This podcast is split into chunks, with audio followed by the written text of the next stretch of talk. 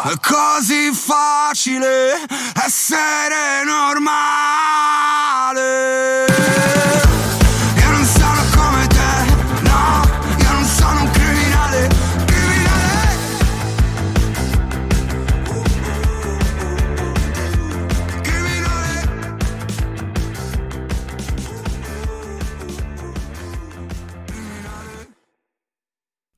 Allora, salve e bentrovati a tutti in questo nuovo episodio del podcast. Quest'oggi voglio andare a parlare di un argomento che comunque mi viene richiesto nei DM, non perché comunque ne sia un grande esperto, non so neanche effettivamente perché comunque chiedono a me, però chiedono a me, quindi mi sono detto perché non farlo, magari comunque potrebbe essere d'aiuto per qualcuno che è agli inizi. Di cosa parlo? Molti mi chiedono che microfono usi, che, che- come registri il podcast, come hai iniziato a fare il podcast, di qua e di là, comunque consigli legati a questo mondo. fondo Io effettivamente ho iniziato, se non ricordo malissimo, a febbraio 2021 e l'ho aperto perché comunque già seguivo altri podcast di mio e mi sono sempre detto quanto mi piacerebbe averne uno tutto mio, quindi mi sono detto perché non farlo, lo facciamo. E infatti eccomi qui. Invece comunque parlando, non so, dell'attrezzatura del microfono, di come si può registrare un podcast, di come comunque si può diffondere sulle varie piattaforme e tutto quanto, qui c'è comunque un paragrafo a parte perché comunque è abbastanza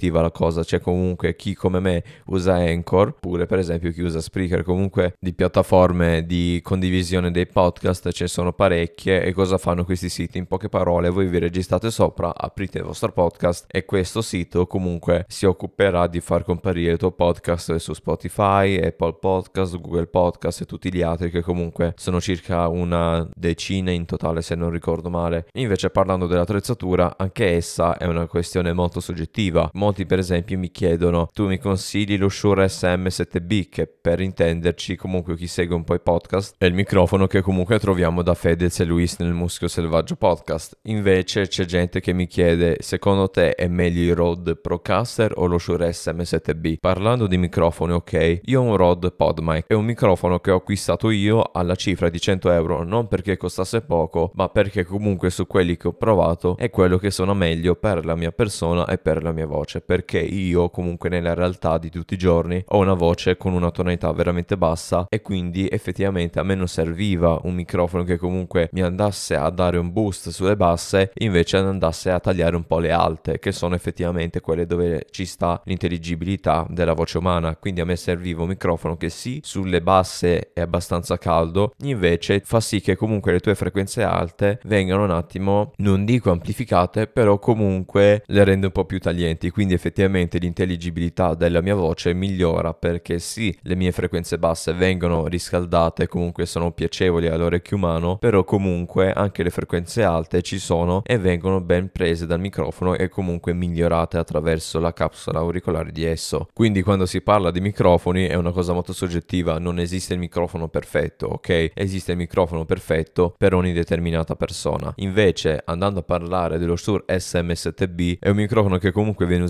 sia nei podcast nei video di youtube e nelle streaming di twitch ma è un microfono che viene usato anche in studio. Questo perché? Nel mondo ci sono due tipologie di microfoni che vengono usate di più. Quello dinamico che è come il mio quindi basta che lo attacchi alla scheda audio e comunque cattura già l'audio. Quello condensatore che ha bisogno di alimentazione esterna che viene chiamata phantom nelle schede audio quindi ha bisogno di corrente elettrica esterna per far sì che esso riesca a catturare l'audio. Però la differenza principale di questi due microfoni non sta tanto nell'alimentazione ma nella cattura dell'audio e anche la sensibilità di esso. Questo perché il microfono a condensatore è una tipologia di microfono che viene usata in studio solo quando lo studio è trattato acusticamente che cosa intendo? intendo pannelli fonoassorbenti e bass trap che quindi vanno praticamente a far sì che il riverbero o che noi comunemente chiamiamo eco nella stanza non ci sia. Voi in questo momento sentite un po' di eco, un po' di riverbero, perché comunque io non ho una camera trattata acusticamente, non ho pannelli e non ho bass traps. Quindi il microfono condensatore viene usato negli ambienti trattati acusticamente come gli studi di registrazione, perché se no praticamente il microfono, essendo talmente sensibile, riuscirebbe a catturare l'audio anche delle macchine che passano fuori dalla vostra finestra o di vostro padre che sta dalla parte opposta della casa che comunque sta ascoltando la musica. Quindi un microfono veramente molto sensibile e che ha per forza bisogno di un ambiente trattato acusticamente, se no veramente cattura ogni tipologia di audio. Invece il microfono dinamico dinamico è ben diverso. Perché? Perché è un microfono che ha una sensibilità molto bassa. Quindi per far sì che comunque il microfono dinamico riesca a catturare la vostra voce ad un volume ottimo, c'è bisogno di tanta preamplificazione. Che cosa significa? Che il mio attuale microfono Rode PodMic, che è un microfono dinamico, è collegato ad una scheda audio esterna che ha due preamplificatori. Quindi quando giro la manovella del primo preamplificatore, che cosa faccio? Sto dando guadagno audio al mio microfono. Quindi il mio microfono che ha una sensibilità di meno 57 decibel, per far sì che comunque arrivi a meno 12 decibel, gli dovrò dare 45 decibel grazie alla scheda audio esterna. Quindi la sua sensibilità aumenterà in modo esponenziale. E il vantaggio principale dei microfoni dinamici è che sono dei microfoni molto duri. Che cosa intendo con questo? Che in poche parole molti microfoni dinamici che sono a cardioide cosa fanno? Prendono davvero bene l'audio davanti e cercano di ridurlo al minimo praticamente ai lati ma soprattutto dietro al microfono. Io infatti in questo momento comincerò a girare il mio microfono. Adesso, giusto per dirne una, sono al lato destro del mio microfono alla stessa distanza, però come si può ben sentire comunque il volume massimo da esso registrato in questo momento è calato tantissimo. Quindi io se mi rimetto praticamente davanti al microfono come adesso si può ben sentire la differenza. E infatti quando io ero al lato destro del microfono alla stessa distanza sembrava che stessi parlando da molto lontano. Quindi il vantaggio principale di questi microfoni dinamici è proprio il fatto che possono essere usati in ambienti non trattati acusticamente e quindi vai ad evitare il riverbero ma anche i rumori esterni che potrebbero interferire nella registrazione audio. Invece parlando dello Shure SM7B che è il microfono che ho menzionato prima, sulla mia voce non ha delle ottime prestazioni perché per farla in breve la sua risposta in frequenza enfatizza molto le frequenze basse e comunque cerca di tagliare un po' le frequenze alte. Quindi quel microfono sulla mia voce fa sì che io abbia solo frequenze basse e non si sentano neanche le frequenze alte della mia voce. Quindi questo microfono sulla voce di qualche altra persona che non ha le mie stesse frequenze basse suona benissimo perché esso va sia a riscaldare le frequenze basse però comunque non va praticamente a enfatizzare le alte. Quindi è un microfono che comunque consiglio prettamente a chi ha una voce fatta da frequenze alte e non ha così tante frequenze basse come nel mio caso. Invece uno come me appunto ha bisogno di un microfono che sì riscalda le frequenze basse però che ti enfatizza anche quelle alte quindi effettivamente aumenta l'intelligibilità della tua voce. Invece parlando comunque della scheda audio esterna è un discorso anch'esso molto soggettivo perché comunque c'è chi si trova meglio con Focusrite, c'è chi come me si trova meglio con Behringer e c'è anche chi comunque si trova meglio con le schede audio della Rode. Quindi è un discorso molto soggettivo, dovete trovare quella che vi piace di più e che abbinata al vostro microfono comunque funzioni meglio. Io quindi non è che posso fare un discorso molto dettagliato perché comunque è una questione soggettiva, anche il microfono e la scheda audio sono cose soggettive, dovete prenderle in base alle vostre preferenze e al come funzionano sulla vostra persona. Nessun microfono al mondo riuscirà a darvi lo stesso risultato su due voci diverse, proprio perché ogni microfono reagisce in modo diverso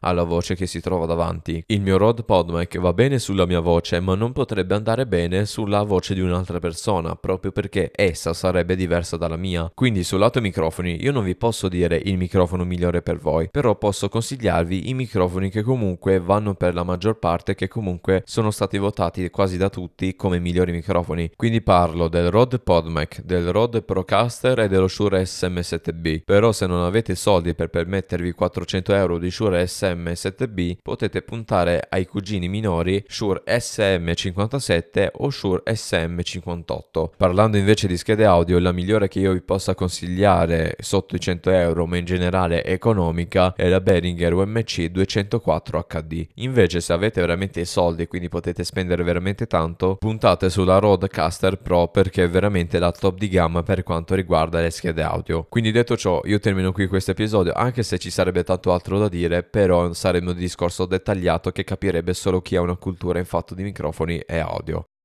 Quindi detto questo, io termino qui questo episodio, ringrazio come ogni volta tutte le persone che mi hanno ascoltato fino adesso e quindi ci sentiamo al prossimo episodio con la prossima domenica come sempre. Pronti al peggio non esiste la fortuna Guidando la notte